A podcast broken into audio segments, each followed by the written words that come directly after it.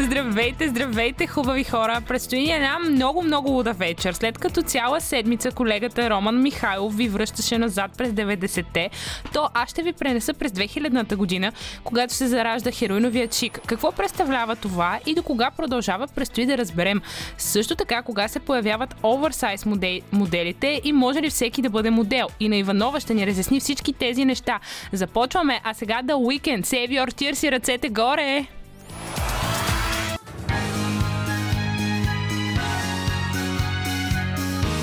Радио София. Късното шоу. Селмира Джума.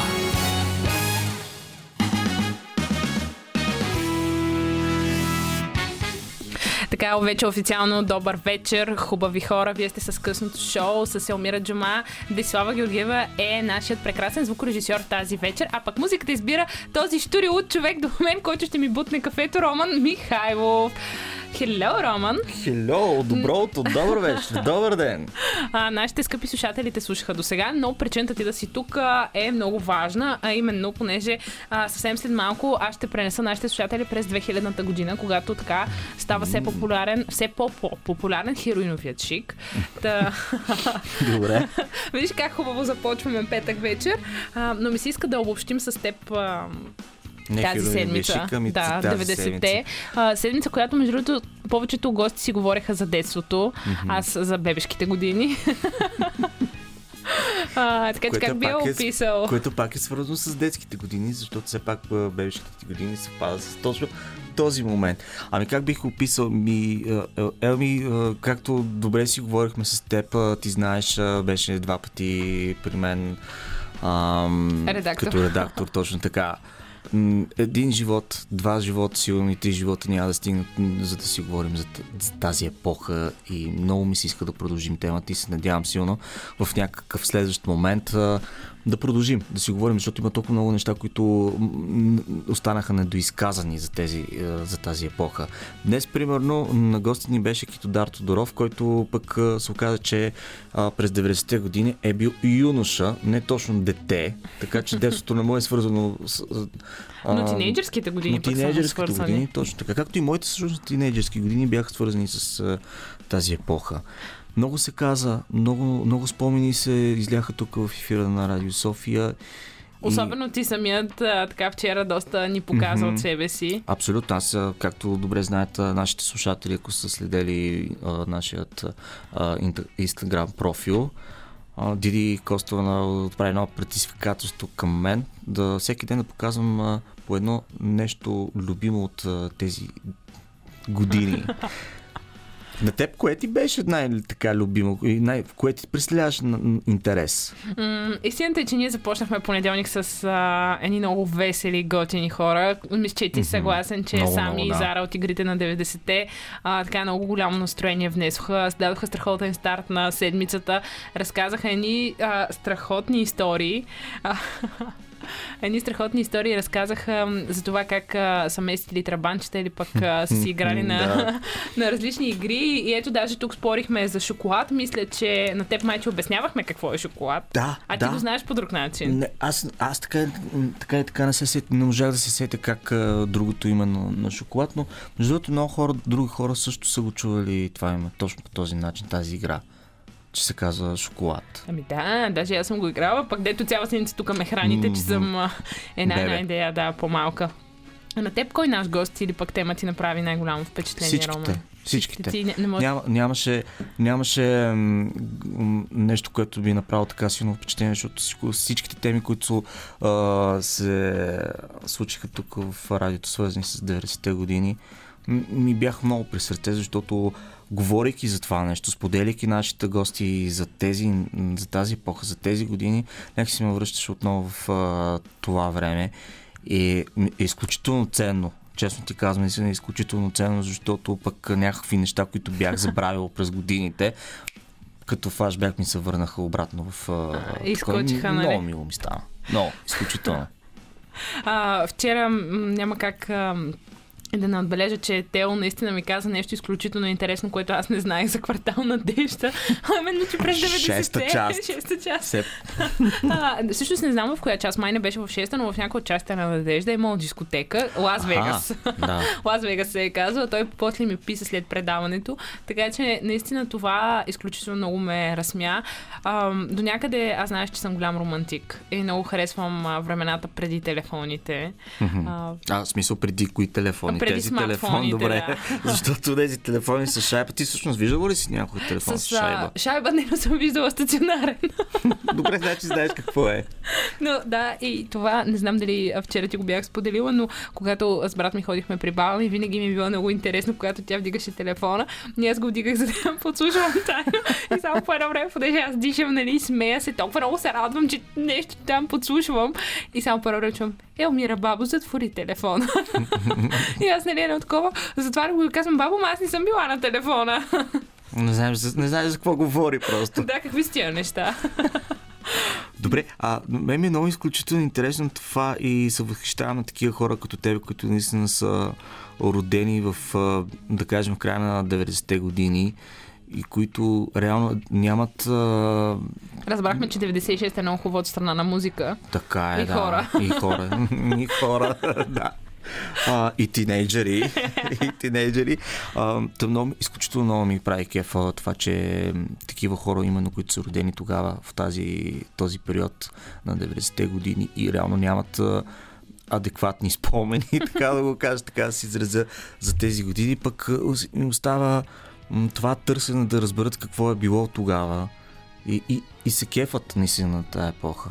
Абсолютно. Ние с теб а, даже вчера си говорихме в кое време бихме искали да се върнем. Ти май каза 80-те. Аз казах 70-те и 80-те години. От музикална въобще- гледна точка. От, не само от музикална гледна точка, ми от, от, от културна гледна точка, защото тогава се създава а, съвременната култура, съвременната мода, съвременната музика, съвре, а, филмите също. Да, наистина страхотно. Всичко въобще, субкултурата, така, ако, а, ако трябва да го обобщя. А, Рома, един последен въпрос, преди да те пусна вече да ходиш и ти да почиваш, че тук 3 часа доста се раздаваше за ефира на Ти много помагаше за това раздаване.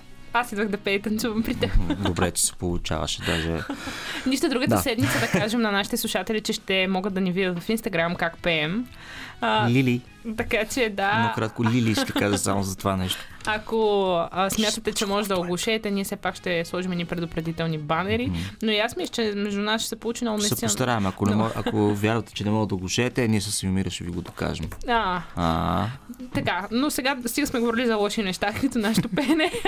нека, нека се върнем към темата. Смяташ ли, че сегашните тинейджери са ощетени от към страна на чувства, а, изживяване на емоция? м- ами, Мислиш ли, че Би- живеят толкова приключенски начин на живот, колкото живеехме сигурно, ние? сигурно те си намират своя начин на, на приключение, своето... Това си е тяхното време все пак. Както а, за теб е било времето през а, след 2000-та година, когато си била тинейджерка, както за мен след 90-та, след 90-та година е било моето време да съм тинейджер и тогава съм намирал всякаквите приключения, всякаквите трепети, емоции, които да са ме вълнували. Така сега е тяхното време. Реално. Защото се замисли се, че примерно те, когато станат а, 30 плюс, а, ще си спомнят за тези времена. и С ще- умиление. Може би, и защото просто говорят, такива години. ти вчера го даде като много готин пример, между другото, точно с Тео, когато бяхме в ефир. Ти го даде много готин като, като пример, че нали, след някакво там далечно време в а, 2000 и Да, да. и Ние, ние си имахме година. социални мрежи като социални да, мрежи. Е, помниш, е, помниш Тук ли, когато беше, бяхме въртяли инстаграма с, с смартфоните, а сега някакви Холограми. холограми тук ми почват. Та така, смисъл, те сигурно си преживяват своята емоция, своите приключения в а, този момент. А, има една много готина приказка, че това нещо, което не го разбираш, не означава, че не трябва да го отричаш и че не трябва да го да му казваш не. Аз, между другото, знаеш ли какво си мисля? Всеки един човек вярва, че неговите тинейджърски години са били най-лудите, най-яките. А така Именно. че Именно. не може да съдим сегашните деца, а пък ние може да се радваме. Можем само да се опитаме да ги разберем. И знаеш ли какво може да пожелаем на младите хора сега? Ние не, че сме стари, но то така звучи. Нали? На хората, които сега изживяват детството си, Да. то именно точно това да правят. Как се казва, живейте си живота. Имаше, между другото, днес погледнах едно меме, нали ти обещах всеки ден да ти разказвам по нещо смешно. нека, нека пробваме се. сега. Дано да не, да не е като с вица. Доста, да, между другото, вчера доста хора ми писаха и споделиха, че не са разбрали вица за черната душа. А, после на мен ли? Но искам да ти а, разкажа това. Само, че го забравих сега. А, така. Е, Да. Случва се. И мен така ми се случва. А, да. Ам, ходете днес, за, ходете днес на фитнес, защото утре вече го няма. Не, защото вчера вече го няма, а утре не се знае дали фитнесите ще работят. А, Дай ми време, за да го разбера. добре. Де, де си разбрали го от това? Да, ето Добре, вижте, се смее. значи Добре, проблемът е хубави хора, телевизор. спирам аз с моите лоши шеги, очевидно не ми се получават. Няма да ходя на стендъп. аз ти ги разбирам. Няма да ходя на стендъп комеди, но след а, песен време, Dream On, док- доколкото виждам на Depeche Mode, а, с а, Ина Иванова ще си говорим за хероиновият шик, така че Роман, пускай ни на слушалки, докато се прибираш към вкъщи. Обаче без а, Беше шикове. край, край, беше гички. Приключих. Страхотните Депеш Мол в ефира на Радио София. Както ви обещах, дойде време вече да си говорим и за хероиновия шик. Повярвайте ми, ще стигнем и до оверсайз моделите, но преди всичко а, да кажем на Ина Иванова, която е на нашата телефонна линия. Ина, добре дошла отново в нашия ефир. Здравей на теб и на всички слушатели. Надявам се, че се чувам добре от импровизираното ми студио. Чуваш се чудесно, надявам се да си с прическа, защото знаеш, че сме на живо. Да, и с грим, и с бална рокля, както си му е реда. Както си трябва, нали? Всичко да бъде Да. шик и а, как беше? Игла, по игла и конец. Абсолютно. Добре, ние с теб коментираме темата за хероиновия чик, ако трябва да бъдем искрени, още от миналата седмица. Аз много се развълнувах и така ми е много любопитен, хайде, любопитна епоха, ера, да кажем период от време, на който всички, може би, момичета, които са тинейджърки през тези години, малко или много се повлияват. Така е, да. И всъщност, може би, освен 2000-те, т.е. началото на новото хилядолетие, бих включил и 90-те, защото ти още в анонса каза, но всъщност хероиновия шик тръгва, идва, тръгва именно от тогава, от началото на 90-те. И като всяка тенденция си остава поне едно десетина години. Нали, говоря в изкуството не като модна тенденция, като определен вид чанти, обувки или каквото и да е. И няма как да не спомена Кейт Мос относно, в смисъл, те са обвързани доста и всъщност тя е от 90-те години насам има трайно световно влияние като модел.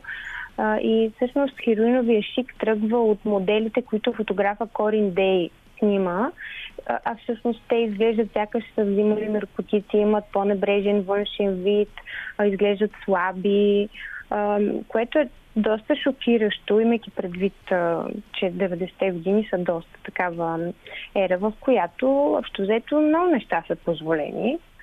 Но всъщност в началото Моз дебютира като модел с поредица силно. Противоречиви рекламни кампании. Най-вече говорим за Calvin Klein. Ако сте чували за тази световно известна марка и бързо се превръща в водеща фигура за това десетилетие и потиква връщането на така наречения wave look. Wave с F накрая а, и всъщност това е вида, вид, в който жените са много слаби. Даже бих казал прекомерно слаби и е нещо като движение срещу красотата на супермоделите като Линда Еванджелиста, Наоми Кембъл, Синди Кроуфорд, всички сме ги чували, въпреки че след време тя някакси се слива към тази кохорта, което е така противоречиво, но в началото се води като антисупермодел, т.е. нещо по-различно от а, перфектна, перфектния външен вид на преди малко изборените дами. А, Кейт Мос на 14 става част от модна агенция и въпросният Корин Дей, фотографа, за който споменах преди малко, я снима за The Face през 90-та година и това е началото на нейната кариера. А, снима реклами за парфюма на Calvin Klein Obsession, от, заснети от тогавашния приятел Марио Соренти, което допълнително внася интрига, нали, и известна доза интимност в самите кадри.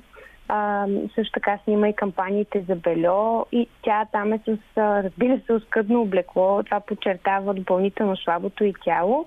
И въпреки, че е доста противоречива кампания, това е чудесен маркетингов ход, тъй като марката успешно таргетира младата аудитория, която само това и чака. И самите кадри изглеждат едно са от филм. И смята се дори, че ако не са били публикувани в модно списание, не биха били чак толкова шокиращи и не биха направили чак такова впечатление но всъщност във времето, в което тя е символ, са популярни точно тези модели, за които казах преди малко. Тоест, отговарят на установени норми за красота. Перфектни са до някаква степен, а пък Кейт Мос носи едно унисекс излъчване, андрогинно, както миналата седмица си говорихме. Тоест, не е непременно женствена красотата, която тя носи. И това много добре пасва на десетилетието и затова и хората поудяват по нея. Тя става муза на множество дизайнери. Дори а, бих казала, че носи близко до хората от улицата излъчване, за разлика от повечето модели. И е била много ниска за тази професия, т.е. е много ниска, де тя, слава богу, е жива. А, била е, ох, ето пак по време, 1,67 да, наистина, между другото, това за модел не е много високо. Аз не да. знам, защо си я представях по-висока. Ми, то винаги има. Нали? Може би тогава може да е пораснала, де тя е била дете 90-те години, може да е метър 68 сега.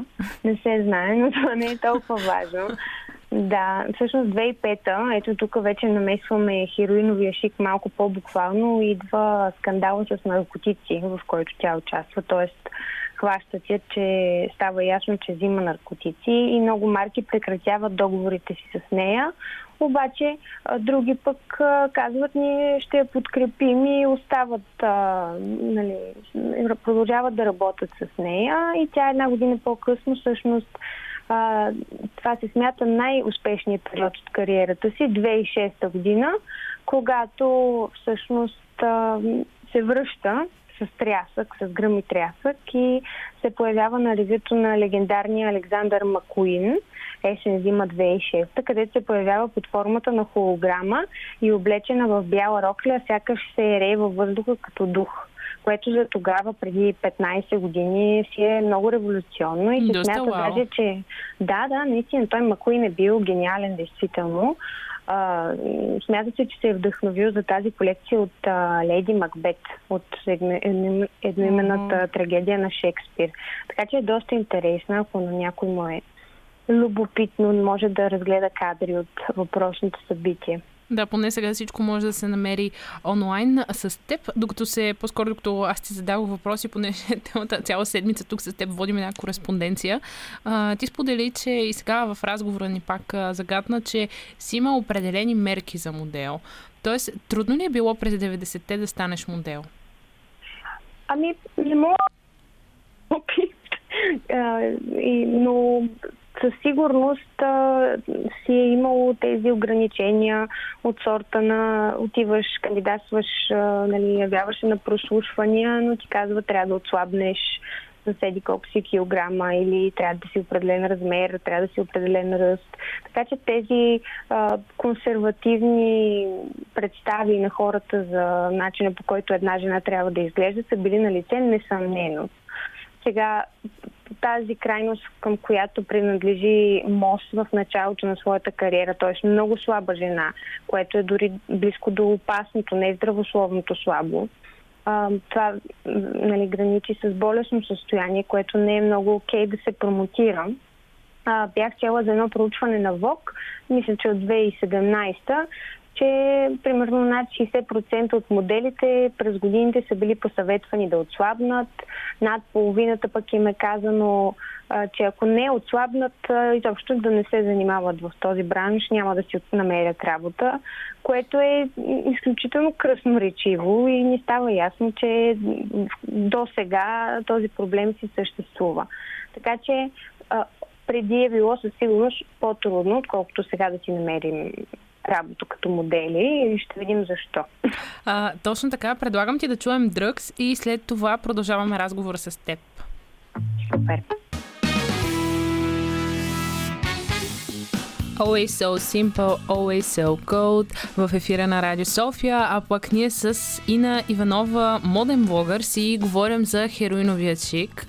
А, Ина, с теб в първата част на нашия разговор, така нямаш как да не включим а, Кейт Мос. А, ти разказа откъде се е зародил цялото това движение, но между другото, аз се замислих как това чисто в, по отношение на дрехи се променя модните тенденции, цялото това движение, как повлиява на модата? Интересен следния факт. През 92 от не толкова известната модна къща в момента Пери Елис, всъщност излиза една колекция посветена на субкултурата Грънч. Дело на тогавашния творчески директор на марката Марк Джейкъбс, него сте го чували. И всъщност това се смята повратна точка в модата, защото грънджа, подобно на хероиновия шик, е против тази ам, както се казва на чист български Go Getting Society, нали, Power Suits на 80-те. Тоест, пари, глам, излъчването на хората, стремежи им към високите етажи в кариерата и така нататък.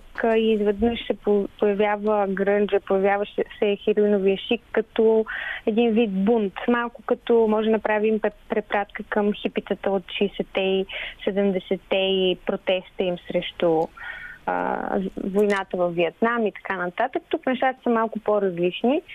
Тогава Марк Джейкъбс бива уволнен заради това, че предприема този ход да възхвалява а, грънджа по този начин и тогава целият моден свят е раздвоен на две. Едните казват, че това е нещо невиждано, че това е обръща представите за модата, пък други казват, че е недопустимо и че не може така да се гаври и да кара, и да кара хората да дават толкова пари за някакви риски. В началото на нашия разговор, между другото, ти спомена, че хероиновия чик доста така повлиява на новите модели върху чантите, нали, очевидно и риските. Да, най-вече върху риските. А, шегувам се, но всичко е свързано. Модата от, отразява, то се вижда и не само модата и изкуството, те отразяват а, случващото се в общността, желанието на, на, на обществото, очакванията. Например, през 80-те всички, като ви кажат тази декада и се сещате за добре фризирани, гримирани жени с а, сака с подплънки, дискоера, цветове, паети, пъти, нали, и изведнъж се появяват ам, хероиновия шик, появяват се грънджа и изобщо тези стилове, където съвсем неглижирано подхождаме към външния си вид.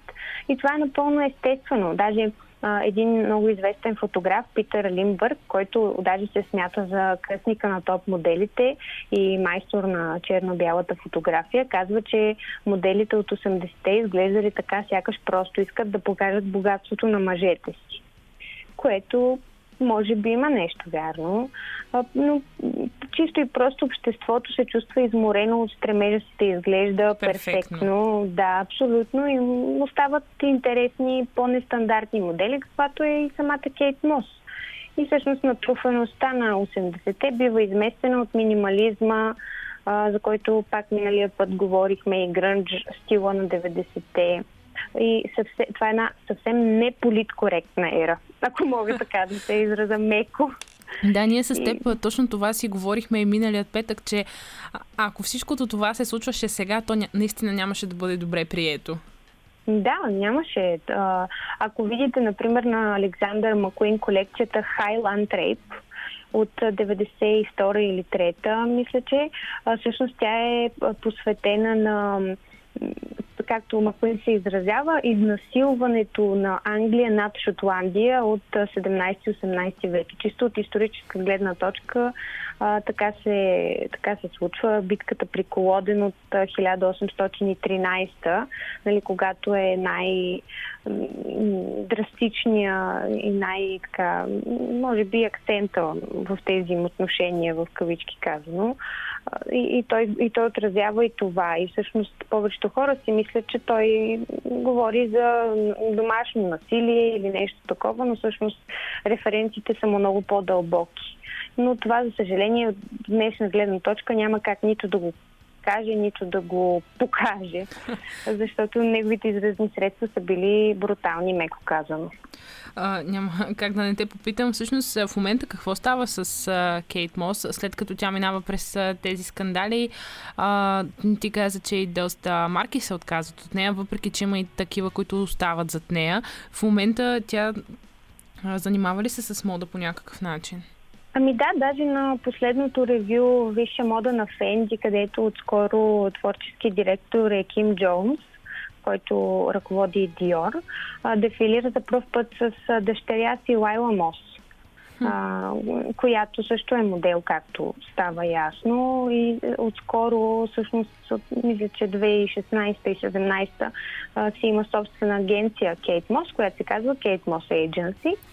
И от, от тук тръгва и Лайла Мос и нейната кариера. Иначе а, Кейт Мос работи зад камера, изявява се като стилист, снима едиториали, т.е. фотосесии прави, така че пак си е в тази сфера и когато я извикат, примерно както е с Фенди, модната, италианската модна къща, се появява и а, кара хората да обръщат погледи към нея. Да казват, вау! Ами да, вау е. Несъмнено. А, ти като човек, а, който нали, очевидно е проследява модата от а, доста така време назад и може да я сравниш с сега, определено а, нали, то, всички може да видим а, тези големи различия, които идват заедно с времената, в които живеем и моделите, които а, реално погледнато може да има сега. Да, Ами, не може да не, да не се случи това, което се случва сега с plus size моделите, с трансджендър моделите и изобщо представителите на всякакви раси, ам, религии. Модели с витилиго. Да, ти говори за въпросната Уини Харлоу, която е а, канадка с а, ямайски происход, доколкото си спомням. И да, тя е най-известна с това, че има витилиго и то е хронично кожно заболяване, при което се появяват светли петна по кожата, които приличат малко на карта и се случва вследствие на нарушен синтез на меланин. И заради това тя е била обект на турмоз като дете, наричали се я крава, зебра. Децата може да са много жестоки и съответно и се налага да смени училища през годините. В, гимна... в гимназията дори я признава, че е мислила да се самоубие. Така че... А пък е сега един от най-известните модели, реално. Абсолютно. Това си е доста вдъхновяващо. Тя самата казва, че не иска това да е единственото нещо, с което да я запомнят, въпреки че малко или много е неизбежно. Но всъщност тя тръгва от а, американското предаване America's Next Top Model с а, водеща супермодела Тайра Бенк. Точно, да. Да. И което тя не го определя като нещо, не Тайра Бенкс, а Уини Харлоу, нали, не го определя като най-хубавия момент в кариерата си, в живота си, именно защото това е реалити предаване и знаем за какво става въпрос. Но благодарение на това, този формат, кариерата й тръгва стремглаво нагоре, снимат я в списания като ID, Dazed, Glamour, Cosmopolitan, стига дори до корици на Vogue, а, през 2018 дори се появява на подиума на шоуто на Виктория Секрет, което, а, която марка, впрочем, се слави с това, че има по-консервативни възгледи относно външния вид на жените, които трябва да са като амазонки, т.е. много красиви а, и са с малко по-назад. Тела, да. Да, да. За сметка, например, марката на Риана и нейните ревюта, които пък показват точно обратното, най-различни модели. А, ние а, поговорихме и така за оверсайз моделите, които наистина а, в последно време като че ли а, превземат, а, да кажем, и социалните мрежи до някъде. Сещам се за Ашли Грин тук, като пример. Да, Ашли Греан. Греан. Да. Ами тя е най-известният size модел, но не е първата. Първата се смята, че е М или всъщност истинското име е Малиса Оуенс Милър. има и Еми Леманс, Анджелика Мортън и така нататък. Камия Тайлър, дъщерята на Стивън Тайлър от Аеросмит. Нали, а, но те се появяват някъде в средата на 90-те и просто вие виждате колко е навързано всичко. В един момент обществото пак се изморява пък от прекалено слаби жени и им се налага да си търсят нещо ново, нещо различно, като въпросните дами, които са plus size, т.е. по-закръглени и, и много хора просто им влияе зле на самочувствието факта, че не виждат лица и хора, които приличат на тях в публичното пространство, без значение дали е, говорим за происход, раса, религия, сексуална ориентация, телослужение или каквото и да е. И стигаме до днешното ни усещане, че навсякъде има квоти по отношение на избора на хора, независимо дали става дума за творческата индустрия или не. А, така да те попитам. Да. А, сега по-лесно ли е да станеш модел, отколкото да кажем от преди 20 години? Според мен е по-лесно най-вече благодарение на социалните мрежи, защото така много индустрията става по-близка, не съвсем в буквалния смисъл на думата, ми по-скоро много по-лесно можеш да намериш някой, който ти трябва. А, ако, да кажем, си дизайнер и искаш някакъв по-различен модел, е много по-лесно да си намериш такъв в Инстаграм, ако търсиш чрез хаштагове или а, гледаш а, твоите приятели и познати кого следват. А, и обратното, разбира се. Така че социалните мрежи имат много негативни страни, но това е една от добрите. Тоест, са един вид платформа на обикновените хора и, и можеш да станеш известен от нищото. Да, и да достигнеш нали, по-голяма аудитория, особено ако правиш нещо качествено и нали, истински важно. Да, и нормите за красота се променят. Има хората са отворени към различията все повече и повече, което ни напомня всъщност, че красота може да открием навсякъде. Ина, имам един а, последен въпрос а, към теб. Смяташ ли, че а, след а, 10 или 20 години отново хероиновият чик а, би могъл да дойде на мода и тези супер слаби модели?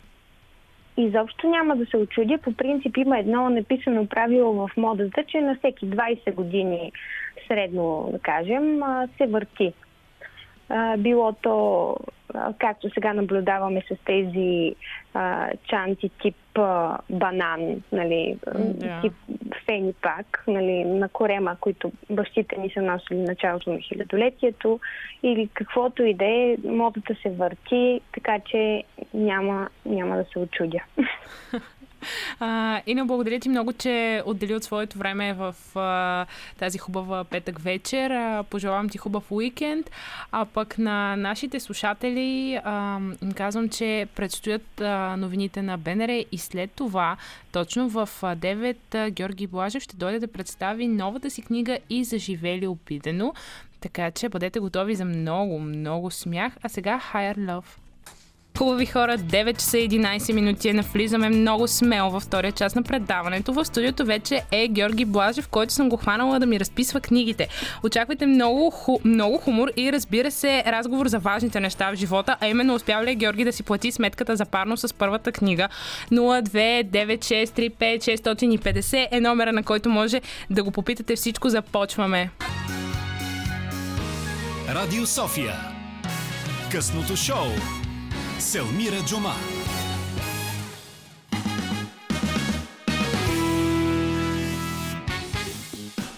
Здравейте, хубави хора! 9 часа и 20 минути е. Тук сме Dream Team с Деси Георгиева. Хубавата музика, която слушате и ще продължите да слушате е дело на Роман Михайлов, т.е. музикалния избор е негов. А пък тук при мен е един автор, който може да се похвали и май, че вече си е платил а, сметките за парното. Георги Блажев, здравей! Здрасти и благодаря много за поканата. С първата книга платихме а, сметката. Успя ли? С... Това ми е много важен въпрос. Успях, абсолютно успях. Тя, между другото, беше 1000 лева по едно време тази здравителна сметка. Слава Богу, изкарахме повече пари от книгата. На скъпото? Да, с втората вече съм вдигнал малко амбицията. Искам да си купя по-хубава кола. Аз съм изключително честен и прям човек и няма да обяснявам как искам да просветя нацията и как искам хората да тръгнат по-умни и щастливи по улицата. Нека да прочитат книгата, нека се чувстват добре, обаче аз искам да си купя и по-хубава кола. в крайна сметка. А, добре, аз пък ам, имам а, едно послание към теб. Не знам дали е послание, но така съм решила цял час да ти казвам някакви доста интересни неща от твои почитатели, защото Супер. като а, шернах а, нашото банерче, че ти ще ни гостуваш, много хора бяха като е, сърца, нали, които няма как да изразя по друг начин. а, освен по този, но Лора Илиева а, специално така ме е заръчала предай му да продължава да ни развеселява всеки ден. Ще ви слушам. Много е мила Лора и аз получавам доста мили съобщения. Наистина всеки си отделя вниманието да каже нещо подобно. Хората много трудно правят ева в днешно време. Не знам ти дали така разсъждаваш. То май е по-лесно да си хейтър. Аз казвам, Много че е лесно да си хейтър, да, на някой да му кажеш Евала и то на непознат. Сега къде ще му пише на това? Аз имам такива проблеми. Я да измисля нещо, което не ми харесва в него. Ти Така как че- се справя с хейтерите? С усмивка.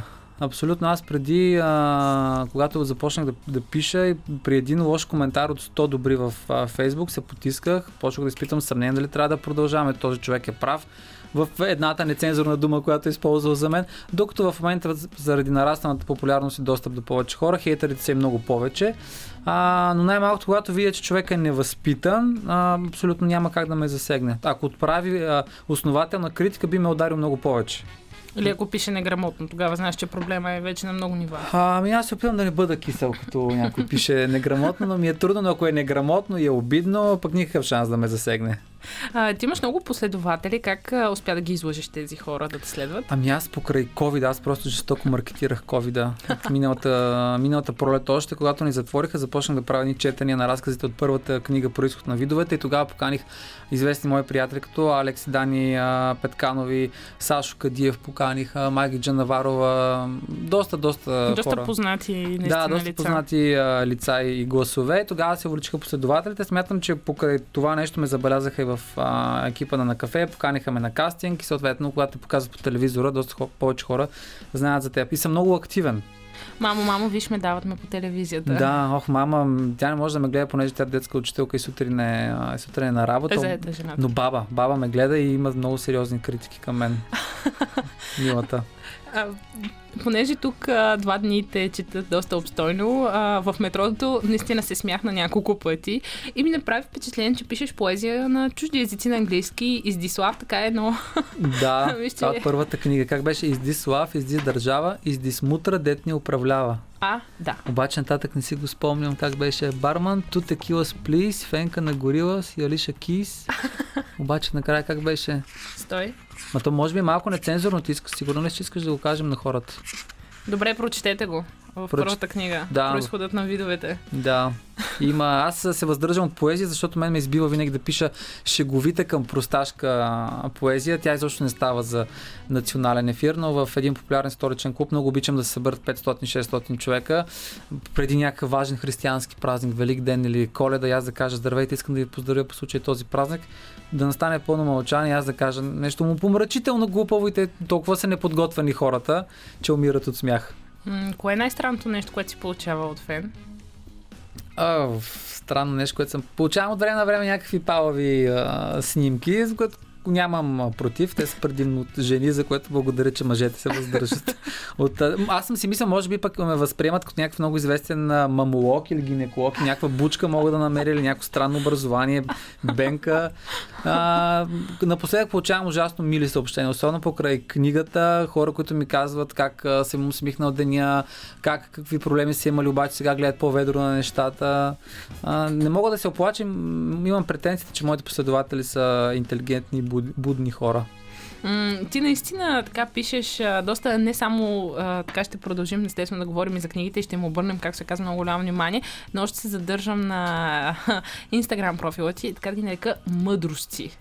Народни Е, мъдрости, Ме засилваш ме виж. малко с тези мъдрости. Е, сега дошъл ми на гости. Ма кой имаш предвид? Речника или други Речника, неща? като- речника. Речника много върви, защото а, аз съм винаги бил в, а, фен, дано да е вярно майстор на късия разказ, на а, кратката форма и съответно този а, речник много хвана дикиш, както казва а, баба. Баба за втори път е споменава.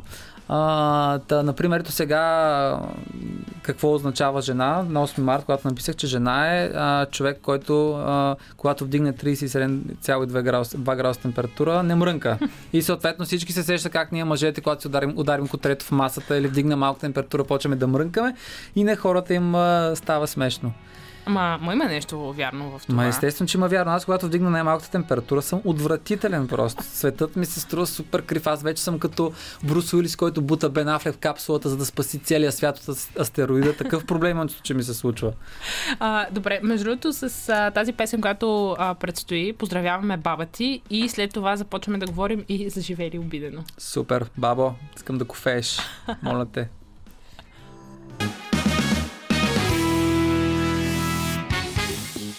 Ей, не млъкваме обаче в това студио. Вече толкова много теми а, минахме с а, Георги даже разбрах, че си има татуировка. Да. нищо, нищо скрито обаче не остава от мен. Не, ма тя има и в Инстаграм. Той е едно слонче на ръката ми, което обаче е обърнат по един начин прилича на, на нещо друго, заради хобота. И скоро един мъж ми... След а, 10 може да... Можем ли? След 10. А, след 10. Добре, Още значи... малко. Окей, имаме доста време до 10. Добре, забравете това, което сте чули. Това е на запис, нали? Ще го зарежем на монтажа. да, да, да. После ще го изрежем. Добре, един мъж си е направил същата ми изпрати снимка. Което е мило, в крайна Доста сметка. мило, да. да. Ми вдъхновил си го. И дано ги да, да, да вдъхновявам хората за хубави неща. А, сега да говорим за твоето ето така. Вдигам го. А, второ а, Детенце. Мгм. Да, може би трето май е по-правилно да кажа. Ами да, второ трет- книжно детенце. Второ книжно. Има едно истинско. Да, второ книжно е много хубаво. да. Едно А, второ книжно и заживели обидено. Сега няма как да не те попитам а, за заглавието. Да, аз се надявам да ме опиташ за заглавието, защото Седи някоя история там голяма. а, седи името на последния разказ в книгата, който представлява човек, който се опитва да напише детска приказка през 2021 година, но постоянно се сблъсква с цензурата в главата си. Ако искаш, даже може да зачетем, ако е окей, част от него, за да разберат хората за какво а, става дума. Та той се опитва да напише разказа и така. Имало едно време един овчар. Той живее в схлупена колитка в гората. И цензурата казва, още не си започнал и вече мърсиш читателя с предразсъдъците си. Защо схлупените колитки в гората да живеят само овчари? Нима овчарите са нещо по-малко от теб и не заслужават да обитават тристайни апартаменти в център на София да карат ламбургини. При което разказа нали се променя. Имал едно време един системен администратор, който много харесва овце и той живее в схлупена колитка в гората. И съответно, поне си подигравам с детските приказки, как биха изглеждали в днешно време, а от израза, нали, и заживели щастливо, реших да го направя и заживели обидено. И Гери Ториска, мой издател, а, реши така да се казва и самата книга. Иначе трябва да се казва нещо смешно ли казах, беше първия вариант.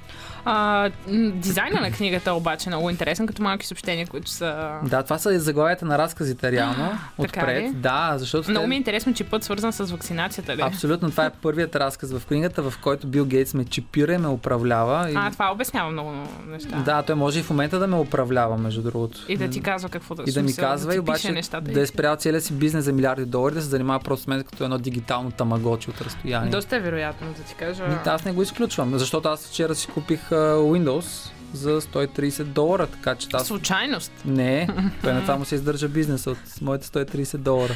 Ам, аз пак така сравнявам происходът на видовете ти. Там беше описана една страхотна, а, по-скоро един страхотен режим, диетичен, в продължение на 30 дни. И горе-долу описваш нещата, които се случват през а, март. А, да, да, да, да. тук, понеже гледам пилешко филе за душата, има ли пак нещо свързано с а, влизането във форма, защото все пак ти даваш явно видни съвети как да го постигнем това? Ами 30-дневна диета е написана от женска гледна точка. Жена, която минава през една 30-дневна диета. Пилешко филе за душата е пък мъжката гледна точка. Един а, фитнес батка, който яде само пилешко филе с ориз и разнообразява с ориз с пилешко филе. И той си яде само това, не разбира хората, които ядат други храни. Тези готвачите от Мастершеф ги възприемат за някакви лиглювци, кой изобщо иска да яде круши и сира. Не искам такива ката, катаболни хормони, как се казват, протеини да ми се разливат из тялото.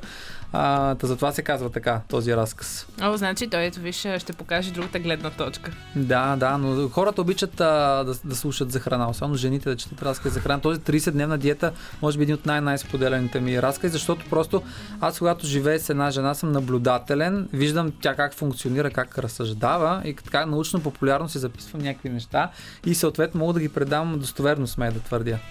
Аз ти обещах, че през цялото време ще имаме така и малко въпроси от слушатели. Слушатели, а, по-скоро от наши последователи в социалните мрежи, но 029635650 номера, на който може да се обадите сега и да попитате нещо Георги, или да му се скарате, или изобщо каквото искате да му кажете. Сега е момента. А пък аз точно имам една, така, един доста за, захаплив въпрос към тебе. Уоу, давай. Какво против имаш скорпионите? Ами, дълго време съм живял с а, скорпион и нямам най-добрите а, впечатления. От- Отделно от а, разговорите с хората също имат против а, тази зодия. Аз иначе не се м, опасявам да го кажа, защото моята зодия, близнаци, когато особено жена ме попита аз каква зодия съм, О, и чуваш, о. то така, ня, ня, аз чувам айрола, аз чувам как а, зениците и такова а, течността в тях, как се обръщат настрани. То толкова са възмутени, просто защото аз съм родена някаква дата и според някакви планети аз съм кофти мъж, нали? Така че изобщо не ги жаля скорпионите, съжалявам. Аз, между другото, по планети не съм много добра, но е така бейсик, нали, като ми кажеш горе-долу коя зодия си. Ама нали? аз не знам какво е асцендент, разбираш? Аз не знам. Някой да ми обясни какво е асцендент. Спешно. Можеш ли? М, ами май, не знам, май втората ти зодия беше Втората асцендент. ми зодия. Не съм много наясно и аз, не- нали? Ето тук Деси поклаща глава. А т.е. на близнаци, ясно ли е кой е асцендент или трябва не, да точно май трябва да ми кажеш кога си роден. 20 юни 87 Има си някаква програма, вкарваш го и то го изчислява. Добре, окей. Сигурно пак е близнаци. Нещо, може ли да ти е толкова гадна зодията, че си Представяш ли близнаци? си и после- скорпион? Ей, това ще Да, ами да му И сега, и сега трябва да си промениш а... Корицата. отзад, да. Не ми излезе тиража. За втория. Третия Ам, по-скоро, че втори Заболя ли те ръката, докато подписваше всичките? Ти, между другото, днес успя да подпишеш моите две книги. Да, аз вече толкова съм напред с материал, че някакви хора ме викат в тях да им подписвам документи в работата, хора, които работят с а, много така paperwork, но а, буквално аз бях в един гараж, който представлява склада на почтенска кутия за приказки, продължение на 12 часа и половина и наистина ги подписах 2100 книги с известна помощ, която стои до мене, а, но подписа на абсолютно всяка една книга е от мен. Този подпис аз не мога да го позная на моменти. Знаеш кое е най-забавното? Аз получавам в момента много сторита на хора, които са получили книгите. И аз осъзнавам как съм писал някакви пълни глупости. Примерно, то понеже пише извинявай на много от книгите, аз от а, автоматичността на този труд в един момент почнах да пиша изграждане. Не знам защо. Изграждане, подпис. Каквото и да знаеш това. И на 5-6 книги бях написал изграждане. На някаква друга книга пише една дума, която ти не можеш да разбереш каква е дума. Малко не си бил на център вече накрая. Не, не, аз бях просто честен. Не пиша. Тази дума не се разбира. Звездичка. Часът е 3,5. Това е 1800-та книга. Извинявай, спи ми се. Аз винаги съм на нея, че човек, когато е искрен, му се прощава по-лесно. А, добре, предлагам ти сега да чуеш това, което... Сега да чуеш, сега всички да чуем това, което искаш и след това да продължим да си говорим. Добре. А, разговорът, между другото, вече ни стана много психологически. Тук в студиото стана горещо. Даже вече гостите почнаха да ни се а, събличат. Да, изпускате страховити гледки. Между другото, предния път, когато бях в а, вашето радио, си спомням, че показах снимка на сина ми за първи път и единствената национална медия показах снимка по радиото. Е, Така че всеки път, като дойда тук, се случват някакви готини неща.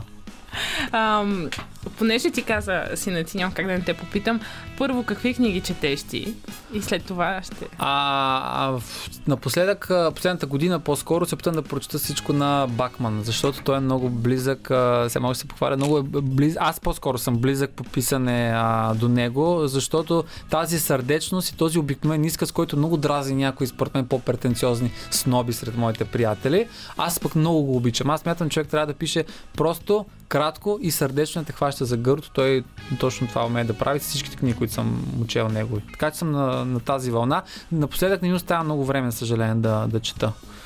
М- сега те връщам малко назад, понеже цяла седмица в а, Добра вечер София пък а, си говорим за 90-те години, за тези така много хубави спомени. Аз съм се родила 96-та, най-малко трудно мога да говоря с спомените. Но пък а, ти можеш да ни разкажеш. Ами да, аз съм 87, така че съм хванал. А, имам толкова разхвърлени спомени. Те са тези, които виждаме на картинки мемета от това време. Веднага сещам Бритни Спирс, тетрадка с Бритни Спирс. А, а не, не, че аз съм имал тетрадка с Бритни Спирс, Е, моите са сега ще замажеш Сега ще замажа, да. Също съм танцувал на Upside It Again. Не, но си спомням. ти вечер. аз не знам, то това са, ма те ги няма май вече. Сокчета, Калифорния. Няма ги, няма ги, да. Вафа кукуруко, на вафа кума лиса си спомня. Това са такива вкусове, дето веднага просто като го изречеш, ще изниква а, в, а, в главата. А, италианския футбол по, по ефир 2, Къци Вапцаров, Гала. Тогава, ако някой беше казал, че един ден ще работя с Гал, ще кажа да, бе. Това не е възможно. Но много хубаво време. Според мен, аз пак ти казвам, аз съм бил малък, а, но от спомените, които имам, някакси беше по-простичко, беше по-истинско, не бяхме толкова презадоволени и ценяхме нещата повече, докато сега в момента, като можеш да имаш всичко, окей. М- романтик ли си? Да. Понеже аз съм романтик и си мисля, че някакси това време, сега в което живеят децата, аз го казвам, все едно сме на 150 години, нали, децата, а, нали, подрастващите, може би до някъде са ощетени от а, социалните мрежи.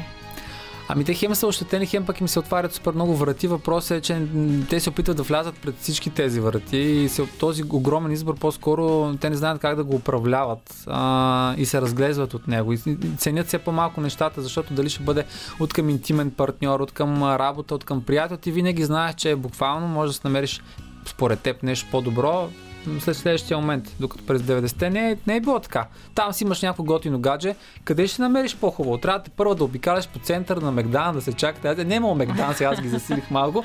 Сега влизаш в Тиндъра и са ти писали 10 жени айде пробваме следващата. Ами не се прави така, така не се изграждат истински връзки. Ох, да, това е много тъжно с а, Тиндер. Ай, като си помисли, тогавашните тинейджърки не са имали а, различни филари, филтъри или там какво се казва, Да. в устни полица и така нататък. И сега не можеш да ги познаеш на среща. И, и, и сега виж как се срещаме отстрани, наблюдаваш сега този човек същия ли е, да се приближа ли до него, то от същия пол ли, за който ми се представи ли е. Това с филтърите е много особено. Да, да, да. На мен сме казвали, между другото, че един приятел от ми обяснява, вика, аз си пиша, нали, с а, една мацка, тя, тя използва друга дума, вика, много хубава.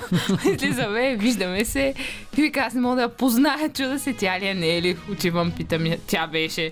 Не бях доволен. М, Ама аз съм си мислил, тези, съответно, те може би и мъжете използват фил, а, филтри и се правят на такива, каквито не са. Това пък е огромно напрежение, защото ти знаеш, че не си това нещо и като отидеш на среща, той човека ще види. Затова още в началото, нали, бъди, бъди себе си. Абсолютно. Е трудно. А, ти имаш една рубрика в Инстаграм на бара, нали така? Виртуален бар. Виртуален бар, добре. На Аз бара е като малко така за друго радио, според мен, на бара или на масата. В нашия ефир не може. Не може, аз Но си не ще- държа. Но ще си говорим, да, между другото видях какво е мнението ти в книгата за такъв тип а, телевизии. М, Да. Какво смятам за поп ли искаш Това да е ме, наказанието май за теб. да ме попиташ? Ами, не в интерес на истината, аз като съм бил по-млад, съм имал своите а, Луди години. абсолютно луди години и съм танцувал и на, а, кои бях тогава, на бащата на Фики Стораро, знам още. Е, колко съм стар на Тони Стораро. А, тан... Той сега си е вайрал. Още ли е? още е вайрал. Да. А, та, аз съм имал своите години с а, тази музика свързана и изобщо не се срамувам от тях, защото съм си изкарал много добре с приятели. Смятам, че новият тип такава музика е абсолютно бездушна. Мисля, на мен е изключително не, неприятна, като някакъв облепен с броката. М, Прекалено слада, бе, гадно ми е тази музика. Сега как да го скрия, не ми е приятна тази музика, но не съдя хората, които ходят на нея. Не смятам, че непременно някой, който отиде на чалга, Е, просто. е, абсолютно в никакъв случай. Познавам много интелигентни хора, които просто по този начин се забавляват. Но посланията, ако могат да ги нарека от тази музика, точно на, на колите, на парите, на гърдите. То проблема е, че този лайфстайл според мен се пренася на, На младите. на подрастващите. Да. Точно, нали, на хората, които имат нужда от много стабилен пример. Абсолютно. Аз затова се опитвам да водя война с някои известни изпълнители от това. Не, война е много силна дума, но да кажем инфлуенсъри и представители на този бранш, защото в крайна сметка те имат достъп до не до хиляди, до десетки, до стотици хиляди някои, които виждат това нещо и на другия ден искат да приличат на тях. Съответно, те трябва да имат другия пример. А, скоро ми се случи с една така популярна изпълнителка от а, този бранш, която си беше качила снимка с сина си. Тя гледаше така, мисля, един такъв зъл, много из- изпит поглед, все едно беше снимка с бившо гадже, който иска да отрепа. Това е детето ти до теб. Снимката с 300 000 филтъра. Съответно и детето и то е минато през филтъра, защото явно хваща цялата снимка. И аз А знаеш ли защо го е направила според мен? Защо? Извинявай, че те прекъсвам. За да може, нали, знаеш, че принципно е хубаво, когато децата са малки, да не показваме тяхната самоличност в медиите и нали, в пространството. Мгм. Принципно, нали, при журналистите има такъв много сериозен етичен закон за децата. И може би всички тия филтъри са били с цел да смени визията и на Ма не, детето. той се познаваш, просто беше, той ако е бил на 5, изглеждал на една и половина, така, беше се подмладил като Бенджамин Бътън. Но така де, Имам си мнение и си го изказвам. А, това е много важно. Ти на какво искаш да научиш твоето дете? Ами искам да го науча да, да опори, да работи, да не позволява никой да му казва какво, какво може и какво не може. Напоследък много негативни хора срещна, което може би е абсолютно адекватно спрямо обстановката, в която а, живеем това да няма какво да сложиш на масата и да нахраниш собственото семейство и после някой от мен да ти обяснява, усмихва се и се опитва, има и друго хоби, изкарва и пари, нали? Го разбирам, обаче искам да го науча просто да, да не се отказва и да, да, си, да вярва в нещата, които прави. То звучи много простичко, но наистина, аз както си повярвах, че мога да правя нещо, затова съм тук при теб и имам две книги. М- абсолютно. Две книги, които развеселяват. Определено. За втората още не мога да кажа, но аз ще ти кажа, аз съм много искрен ще човек. Както, смях, да. ще спукаш Нали? смях. Ако не се спукаш, ще пъхна тук 50 лева под масата и ще кажеш, леле, жестока е тази книга. Даже може да го правя, обаче зрите. Това е хубавото на радиото. Ние в момента може да сме голи и вие да не знаете. А, така е, но облечени сме, драги Тя слушатели. така ще каже. Гарантирам. Ето и Деси, нали е съгласна с мен. Да, вдига, вдига палчета, А голото момиче ли е Деси? Окей. Добре, браво, Деси. Момичето тренира, между другото, Не, ние тук не сме събрали случайни сега, нали, няма да коментирам. А, интересно ми е, точно сега, в това време, нали, точно както ти каза и пандемия, издаваш твоята втора книга, забавна книга. С, с тази цел ли? А, не целта. Или ти просто обичаш да си развеселяш? Аз просто обичам да, обичам да забавлявам а, хората. Открил съм, че а, това е моето силно ампула и няма да, няма да бягам от а, него. Едно време се опитвах да пиша по-сериозни, депресиращи стихове. Не съм достатъчно добър. Хората не се депресираха достатъчно, не, се, не си режаха вените достатъчно. Аз казвам, Георги, нямаш, Стегни се. стегни се, нямаш потенциал за това нещо. Остави хората да живеят, ти можеш да ги разсмиваш. А, и съответно започнах да приемам чувство за хумор като нещо много сериозно, защото едно време съм срещал критики, ама това не е сериозна литература, а, ти не можеш да се водиш писател, ти просто разсмиваш хората. Искате ли да ви дам една сцена на почтенска кутия за приказки, примерно, пак казвам, 500-600 човека, кажете каквото искате, използвайте всички цинизми, които искате, опитайте се да ги разсмеете, да видите дали е лесно. Много е трудно и много сериозно да, да разсмиваш хората, особено днес. Така е, аз попаднах в а, такава ситуация два пъти тази седмица и от няма как да не те попитам, ти самият изпадал ли си в такива ситуации, някой ден ти се смее на вица? Ами сега, ако кажа, че рядко, ще прозвучи много така превзет. Ами, а, в- аз е, много, ако е рядко е хубаво. А, в може чест- си комик по душа. честно казано, в ефир, защото е жив ефир и там няма сценарий, а ми се случва по-често да кажа нещо, което не разсмива хората. Докато на сцената на почтенска кутия за приказки, аз все пак там чета разказ, който съм си написал, долу-горе познавам публиката и знам какво ще работи, но от време на време в на кафе казвам нещо, което после в ухото ми едни хора крещят не е окей, не е окей. Така че нормално да ми се случва. Случват се засечки. Расистските ще ги не се приемат, расистските ще ги не се приемат, Георги Недей. А, те моите не са расистски, повече са сексистски. Не, не стават, няма 10 часа, нали? Не, не, Не, стават. не, не, не, не. Не можем. Искаше нещо за шофирането, не? За шофирането ли? А, а- аз тази сутрин казах не за шофирането. Не си гледала случайно. Не, не, не, не съм. Ние говорихме с хората какво казват в задръстване, когато някой ги засече, защото аз имам една конструкция, която е за... Не, не мога да Тя, използвам. тя не е за ефир. Тя не е за ефир, но става въпрос за нещо, което спи и не е луната. Не. Някой е заспал. Така, да кажем. Добре, в последните минути на нашия разговор, защото между другото осъзнах, че това да те поканя за един час не е добра идея. Трябваше И- повече. да, малко, да, да, малко нищо след подцени. пак ще дойдеш. Добре. Си мисля, аз няма къде да ходиш. Обещавам. Ето, обещал си вече Обещано. в ефир, но следващия път искам да дойдеш дрехи. Нали, малко по-сериозно. Ами, Все пак. Мислих, че ще впечатля, но явно гледайки физиономиите ви, не.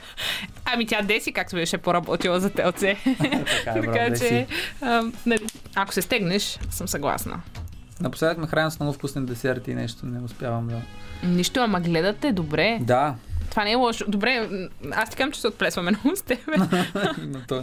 Виртуален бар да ни разкажеш е, какво представлява. Той в социалните ти мрежи. Хората могат... Нали този път го казах правилно? Абсолютно виртуален бар. Оцели го. Виртуалния бар представляват а, стандартни лайв чат разговори в Инстаграм, които започнаха, мисля, че някъде октомври месец, примерно, когато а, затвориха заведенията, беше много голям шок за всички. Аз същия ден просто ми хрумна, защо да не си пием и да не си говорим през Инстаграм. Дори нямах много време да измисля името, защото виртуален бар може би не е най-креативното, но така се наложи. Тино, знаеш кой е Тино? Е, да, той, той ми е гостувал, между другото, на новия сезон беше в първия брой, да. Е, Тино е жесток пич, Много е. Всички искат да спят с Тино, само искам да кажа. И продължавам напред. Той беше първия гост същата вечер, ми се нави. Пихме уиски на следващия ден, примерно беше Мила Михова, Маги Джановарова И оттам нататък ги завъртях изключително много, много хора.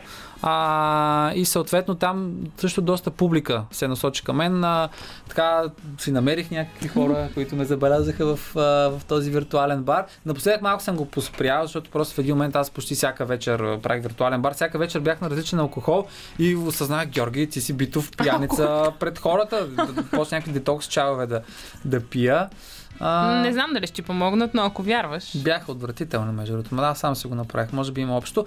Но се надявам, че хората са успели не просто да се забавляват, ами и да научат нещо за човека от срещата. Не случайно се казваше виртуален бар, не просто да бъде стандартно интервю. Примерно появява се а, пред мен кой да каже Ники Елиев и аз да кажа Ники, ти си известен български актьор, участвал си в 10 филма. Помниш ли първата си роля? Искам да бъде все едно сме приятели и сме седнали буквално на чашка и си говорим а, за жени, говорим си за изкуство и така ги мешаме, както става с един добър един приятел. съвсем да, спонтанен разговор. Както сега с теб, между другото. Просто няма алкохол, има минерална вода. Е, добре, че не са хората тук да видят как аз пък те подкупвам.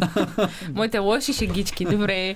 А, може да не съм комик, но пък много ти благодаря за това гостуване. Не мога да повярвам, че мина един час. Не един час е Един минал. час, да, 10 часа е. Той тук е като на 10. Марс, времето тече по-бързо. Не знам Е. дали на Марс тече по-бързо, сега си го измислих. Не знам, не искаш да кажеш, че съм готина, нали? Много си готина. Готина не само че- името ти, между другото, това име е много, много готино. Звучничко е, да. Трябва да имаш шоу по радиото, това има. Знаеш. а, ще кажа на главния редактор, но и аз да се оплача тук е на малка скоба. Преди да ви оставя, разбира се, да слушате от хубавата музика на Роман Михайлов в училище е много зле да си с име, което се отличава. Хората много те помнат. А когато кажат тази къдравата, а всички други се справи коси, пак е много тъжно. Ти си къдрава и си с интересно име, няма отърване. Да, да, и не го помнят в повечето случаи, не го произнасят правилно, но това са други теми, нали, в които мога аз да се оплаквам. А, добре, хубави хора, остават 7 минути до 10. В 10 точно ще чуете бюлетина на БНР, а след това аз отново се връщам тук, за да си говорим за студентски град и за първите ви спомени от там, така че останете с нас. Здравейте, здравейте, хубави хора! Навлизаме в последния част на предаването, което означава само едно време да си говорим изцяло за студентски теми. И ще започнем в първата част на часа да си говорим за първото впечатление от студентски град 029635650 е номера, на който и вие може да споделите първото си впечатление от студентски град. Тук при мен е Ми- Михаил Митев, който живее там от няколко години. Той ще ни разкаже с какво първо впечатление е останал. А сега ви оставям с музика. Радио София. Късното шоу. Селмира Джума.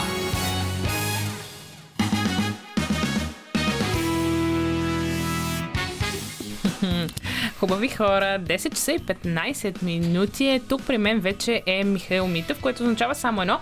Време е да си говорим за студентски теми. Здравей, Мишо. Добър вечер. Седя чак до 10 часа. Аз нетърпение чакам 10 часа. Свободния час. Свободният час, точно така, ефирно време за всички студенти. Само да кажа нашия ефирен телефон 029635 А, ако имате интересна история за първото си впечатление в студентски град, може да я споделите с нас на този номер. Мишо, ти живееш отскоро в студентски град, отскоро, отскоро от няколко години. То, то си е скоро, ти кажа. На фона на това, че съм живял 18 години във Враца, да. Чех, аз забравих колко години съм живял. Това е страхотно. а, разкажи ми как. Ето и Деси, нашата звукорежисьорка, се смее от другата страна. Ам, разкажи ми а, какво беше първото ти впечатление от студентски град, както дойде в голямата София. Бях много объркан. Наистина бях много объркан, защото От студентски град или от София? а, не, аз познавах София, а, идвал съм покрай приятели, които са а, в а, София и то от центъра познавах, но никой не бях идвал в студентски. И най-интересната ми история, която мога да разкажа още от самото начало, е, че а, отивайки в студентски бях много объркан, тъй като трябваше да записвам на общежитие и имаше тогава едни километрични опашки, ако помниш, за записване и буквално аз спах при един приятел студентски, за да стана в 5 часа да бъда първи на опашката. И уви, Беше ли първи? Бях втори. да, там бе от буквално 5 часа. И най-интересното е, че момичето, което беше, а после като отвориха касите, и момичето, което беше, а, помня до ден днешен, как казваше Теодора, което беше съседните каса. Тя каза, нейният блок беше близо до моя. И както беше нейният блок, аз после я последвах, защото не знаех къде съм и се обърках съвсем. После около 2 часа се пилеех. И м- объркан вече от студентски, не знам коя улица, къде е, Google Maps ме обърква. Седнах, запалих една цигара, а тогава се криех от нашите и брат ми. И в този ми момент осъзнах, че пет минути по-късно брат ми дойде от една улица, той- е пет години по-голям. А, добре, че не ме засеча. Добре, че не ме засеча. Как пуша цигара. А вече знаят, че пушиш, нали? Не, аз ги спрях. А, спрял ли си ги? Да. А, препалвам от време на време, естествено. Вашите не слушат, нали, брат също? А, не, не, а те вече знаят. Аз съм вече, а, как да ти кажа, Ага, голям си вече. голям си, да, щом в ефир вече ги казвам тези неща, смееш ли да, да кажеш. Ако ме беше питал ти пушиш ли някъде, аз ще кажа не. Не съм... Не съм аз, не, Не си чул. да. Да. тук това за шоуто Най-стран, го да, казвам. най-странното е, че наистина уморен, ядосан, а, не знам къде ми е блока. Ти си била студентски, ти, ти си Софянка, знаеш къде е. А, но то наистина студентски град си е цял град. И объркващо. И седнах буквално на един бордюр, запалих една цигара и пет минути по-късно, след като изпуши цигарата си, виждам брат ми. И съм може, моля, боже мой. Добре, добре, че не те е усетил. А, как не ме е усетил? Усети ли те? И със сигурност. Ма си ви кай, бе. Да. Няма да го... Келеш. А, Поне един от вас. Абсолютно. Не успял другия. Каквото такова. А, добре, Мишо, шегата на страна. Очевидно, нашите слушатели разбрах, че не съм добра в шегичките и в Не, вицовете. получи ти се. А, Получи ти се. Е, ето, де си седи и се смее доста тъжно от другата страна. Тя билата 3 часа вече тук. Слушат доста интересни опити за хумор. А, добре, а друг такъв спомен, който да имаш много ярък от студентски град? Какво е първото нещо, така, което ти направи, освен очевидно опашките и нали така цигарата, която си изпушил? А, по-конкретен, ами може би да сблъскваш с безпаричето и се сблъскваш с едно от, това, това е тъжната част, че когато не, не умееш добре да си балансираш бюджета и то в София най-скъпото нещо е храната наистина, то в един момент наистина оставяш на нула и взимаш спестяванията си. А, но най-интересното, може би, че м- всеки казва града на разврата, о, вау, а, е, отидеш ли веднъж, ще, ще се промениш и няма да си същия, ами не същия съм. Не си се променил, но си спрял цигарите, по-добре си излязъл даже. Да, да, смятай. смятай, може би след ефир ще запаля една цигара, за да ти ще си купя цигари, за, за да ти покажа, че няма да ги спра, колкото да пукна теб. А, но в общи линии, м- това, че може би някакъв мит, че е студентски град, понеже е пълно дискотеки, а, тогава, когато беше нормално състояние, всичко беше... Викаш първата една година, когато Да. дойде в Но съм България. бил буквално, ще, наистина, тук не преувеличавам и не лъжа, на 4 дискотеки. Аз, между другото, имам един спомен, а, когато аз бях първи курс, едно ще такова лавче сред а, моите колеги, нали, които не са от София, а именно, а, нали, вашите там ти пращате ни пари за месеца. И, нали, първият ден а, си много ларш, дискотека, заведение, нали, преди това ресторант, после дискотека, втория ден пак така, третия, четвърти и след 15-я ден вече а, си на супа от лед, а, купуваш един голям хляб и се надяваш да ти изкара до края и общо взето, нали, доста тежко става накрая. Ами аз съм работил винаги, а, понеже... Не си стигал до лед. Не, не, не, не, не, не. Винаги, а, но, но в началото, първата седмица, в един момент осъзнах, че наистина в София е много по-скъпа храната и там е проблемът. И затова а, моят съвет към момчетата, които ме слушат, е да си хванат Софянка. Препоръчително и да готви. Затова вече, си, откакто съм студентски, си подобрих критерия за жена да готви. Защото наистина а, спасява. Сега малко на кръв ме изгледа. Не, просто, нали, ам, вдигнал си критерия от преди наистина. Радвам се, Колко нисък беше преди смята и... радвам се да го чуя. Ам, добре, а, 029635650 номера, на който може да разкажете пак вашето първо впечатление от студентски град. А, сега ще чуем а, My Future на Били Ейлиш и след малко ще предлагам да се върнем и да продължим да си говорим на тази тема.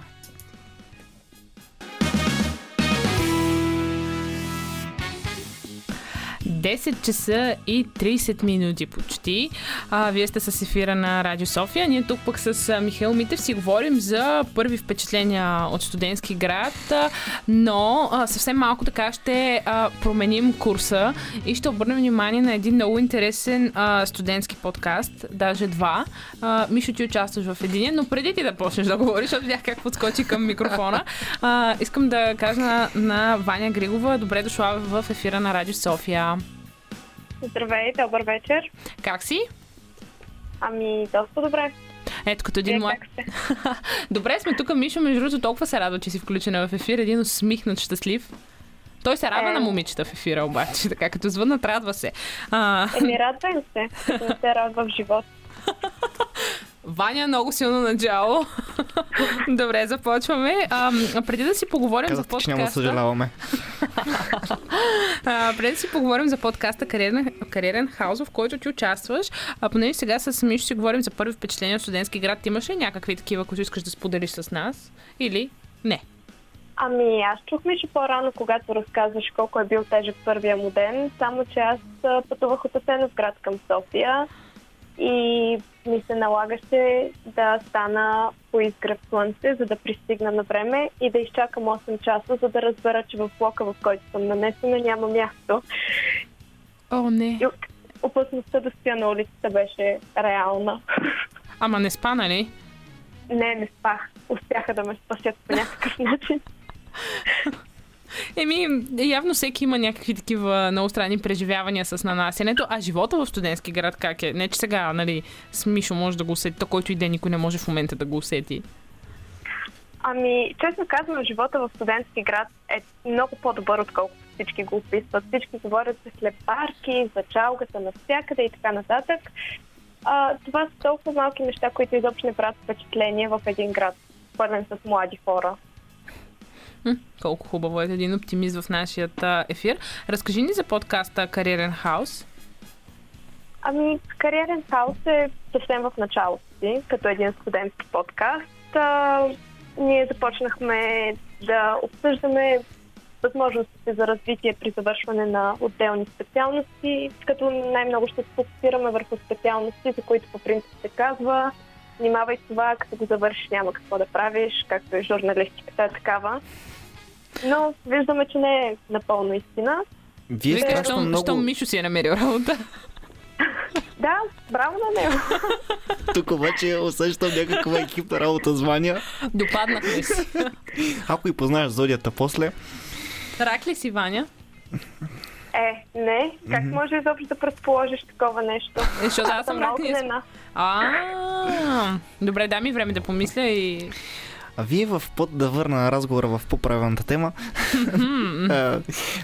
споменахте, споменавахте за кол-центровете, за това как голяма част от младите работят в и предпочитат да работят в кол-центровете, защото са по-платени. А, според теб, един млад човек трябва ли да работи в кол-център и това развива ли го? Или а, понеже работят повече, кара а, са, самите работодатели да а, измъчват студентите да работят повече, само защото дават повече пари. Ами, значи, честно казано, не може да питаш точно мен по този въпрос, защото аз съм работила в кол-център и не мога да говоря твърде лошо за тях, но бих казала, че когато става въпрос а, за работата там, единственото добро нещо е заплащането. Тоест, младежите са готови да бъдат експлуатирани, само защото ако имат добро заплащане. Така ли може да обобщим този Ами, мой въпрос? То пък да те експлуатират и да не си плащат, вече би било ужасно. Така е. Така е. А, ти, Мишо, между другото, за по, а, нали, твоите, понеже той е, доколкото разбрах, студентски подкаст, вие също започнахте един банда злобари, нещо като а, два подкаста, които си съперничат ли сте или Ами не, аз напълно уважавам тяхното... А, тях... започваш зле изречението, но давай. Еми, сред три дами тук сред ефира няма как да не... Чувства се притиснат, Мишо. Да, да, няма как. А, доминацията от жените е видима и осъзаема. на теб ти е смешно, на мен не ми е. Ето, Ваня е съгласна с мен. Харесвам, между другото, харесвам я. Май трябва да си викне за кола неща. Направо ви сменям. Случвам ви. Какви смени стават в ефир. А, на, нашата идея е да разбиваме митовете и стереотипите. Те, те се насочиха в една образователна и чисто информационна и много интересна задача, в която а, не е лесно да си в днешния свят, където постоянно се говори, пише и така нататък да информираш обществото, пък ние да сме към това наш, нашия подкаст Банда Злобари. Идеята е да се съберем личности, които да комуникират и да се опитаме да преборим стереотипите. Примерно, първият ни дебютен епизод беше дали младите наистина се вълнуват от обществото, желаят ли промяна, а, биха ли работили при как, някакви условия. Аз, между другото, понеже съм все още млад човек, вписвам се в а, тази група. А, хората около мен, наистина, аз тук, между другото, не мога да кажа, че младите хора не се интересуват от бъдещето си, не се интересуват от това, което се случва около тях, честно казано, или поне може би хората, които са около мен. А, всички така много работят, а, много се стараят. Вие какво ще кажете двамата? Мога да кажа нещо за Ваня, понеже я познавам, но тя няма да го сподели. А, тя е личност, която се вълнува от страшно много неща. А политика, говоря европейска политика, балканска политика, европейска политика, а, екоресорите.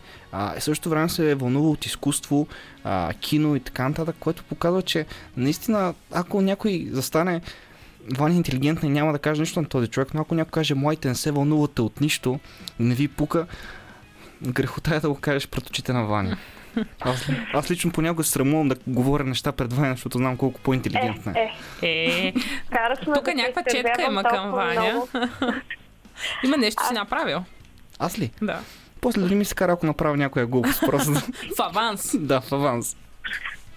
Ами, поред мен, честно казано, до някъде то стереотип винаги е съществувал. Това не е нещо, което се получава сега. Просто бих казала, че възрастните хора, които вече са влезли в някакъв а, начин на живот, който всеки ден се а, повтаря, те просто бих казала, че завиждат на това, че ние имаме възможността и енергията да правим много разнообразни неща, дори да не ни помагат толкова в личностното ни развитие, просто да се прекарваме добре. Добре, Ваня, сега ще ти задам няколко така много важни а, въпроса, към които ти да насочиш нашите слушатели, кога могат да ви слушат. Имате ли определен ден първо, в който поствате подкастите? Имате ли си такъв вече измислен?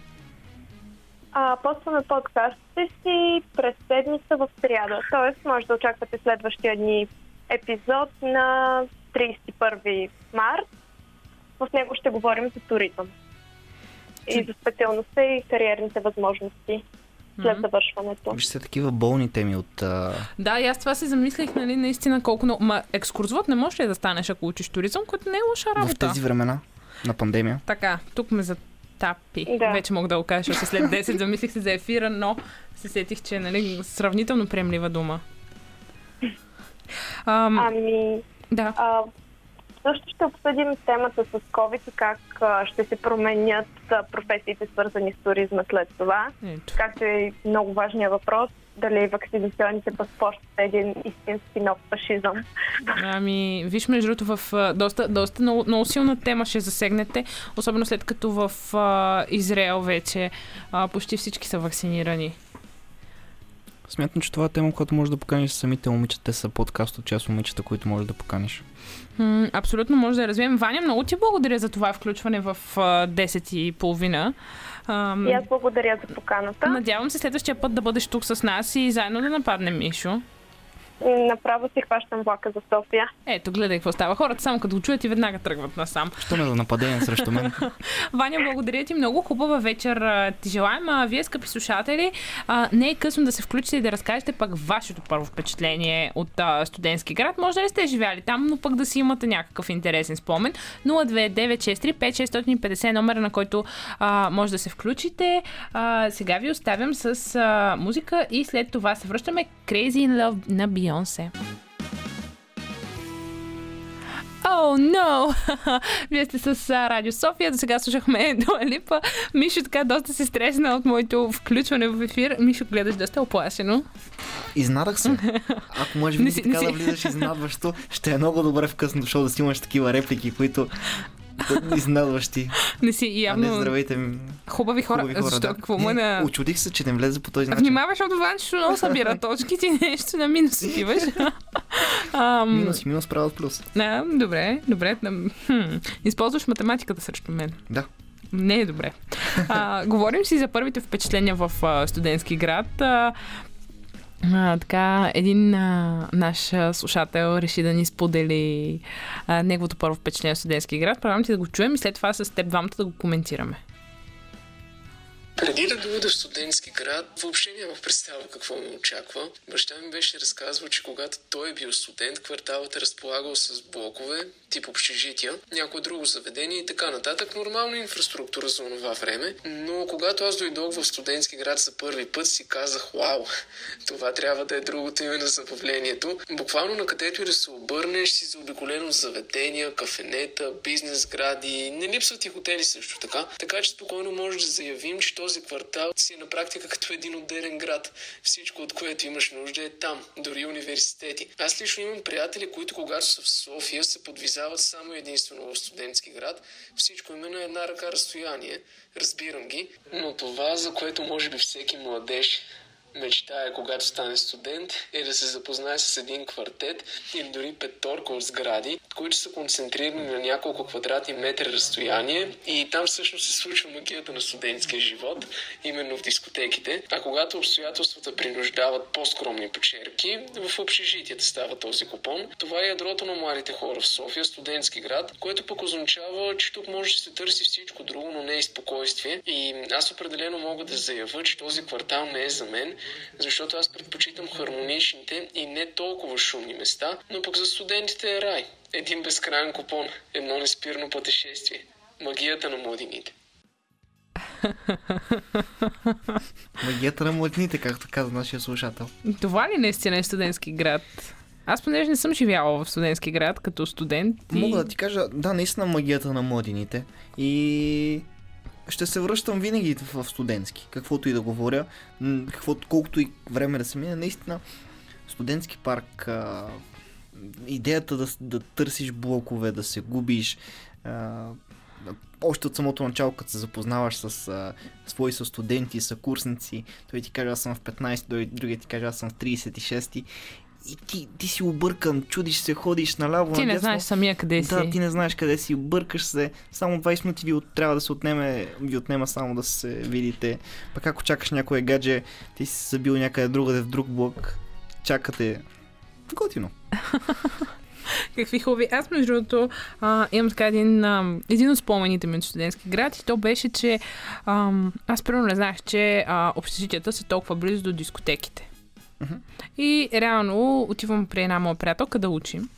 Да, да, така се казва в нещо. При приятелка. При приятелка да учим на 20 Не, не, не, не, години, да, наистина. Не, събирахме се там. Добре, хайде, няма да лъжа в ефир. Събирахме се там и после, нали, щяхме да отидем на едно друго по-културно място.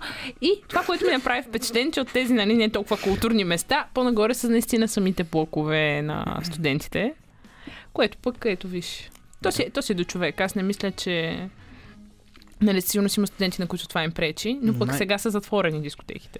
Да, най-голямото предизвикателство, дори и с затворените дискотеки, ти сега съвсем скоро се надявам и стискам палци да вземеш книжка. И като вземеш книжка, искам да ме Мишо по тънкеле ходиш. Да, така е. Тази вечер съм на ръба на бръснача. А да не изхвърчиш през аварийния. искам да ме вземеш или да ме метнеш до студентски. Защото там наистина много рискува. За шофиране? Да. Мгм. Ето това е едно от нещата в студентски, които, Те, те, те правят шофьор, така ли? ами, не знам, по-скоро там, там си като в дивия запад. Трябва да оцелееш. Да. Но там наистина се каляваш. И шофьорски, и... А... Интересно е. Но това е едно от красотите на студентски. А, интересното е, че пред блоковете, пред а, а, в улиците винаги е пълно с коли, което е много странно как такъв малък град, а толкова много коли. Как си... Не знам. Еми, Не знам. Да, това между другото тема за съвсем друг разговор и може би не е толкова забавен, колкото трябва да бъде в късното шоу. Да, но ти ще ме... Да, но аз ще те спра. Както виждаш. А, така, след като нали, Мишо много се надява скоро да взема книжка, очевидно за да го возя. Браво, Мишо, браво. Ето, по индиректен начин ти казах. А, така, между другото, трябва да кажем а, чао на нашите слушатели, най-най-най-сърдечно. А, другия петък отново ще бъдем тук, ще си говорим на различни студентски теми. Също така очаквайте отново да бъде штуро и диво и забавно, разбира се, колкото беше днес. А, сега, не знам дали знаеш коя е следващата песен, знаеш ли? Но ще кажеш ти. О, yes, защото това а, Роман Михайлов, между другото, а, скъпи слушатели, той е виновникът за страхотната музика, която слушате, слушате цяла вечер. А, Деси Георгиева от другата страна на звукорежисьорския пулт и така ми помага горе-долу да звуча добре. То другото тя няма вече как да го направи. И разбира се, Хари Стайлс, Waterman, Sugar. Слушайте.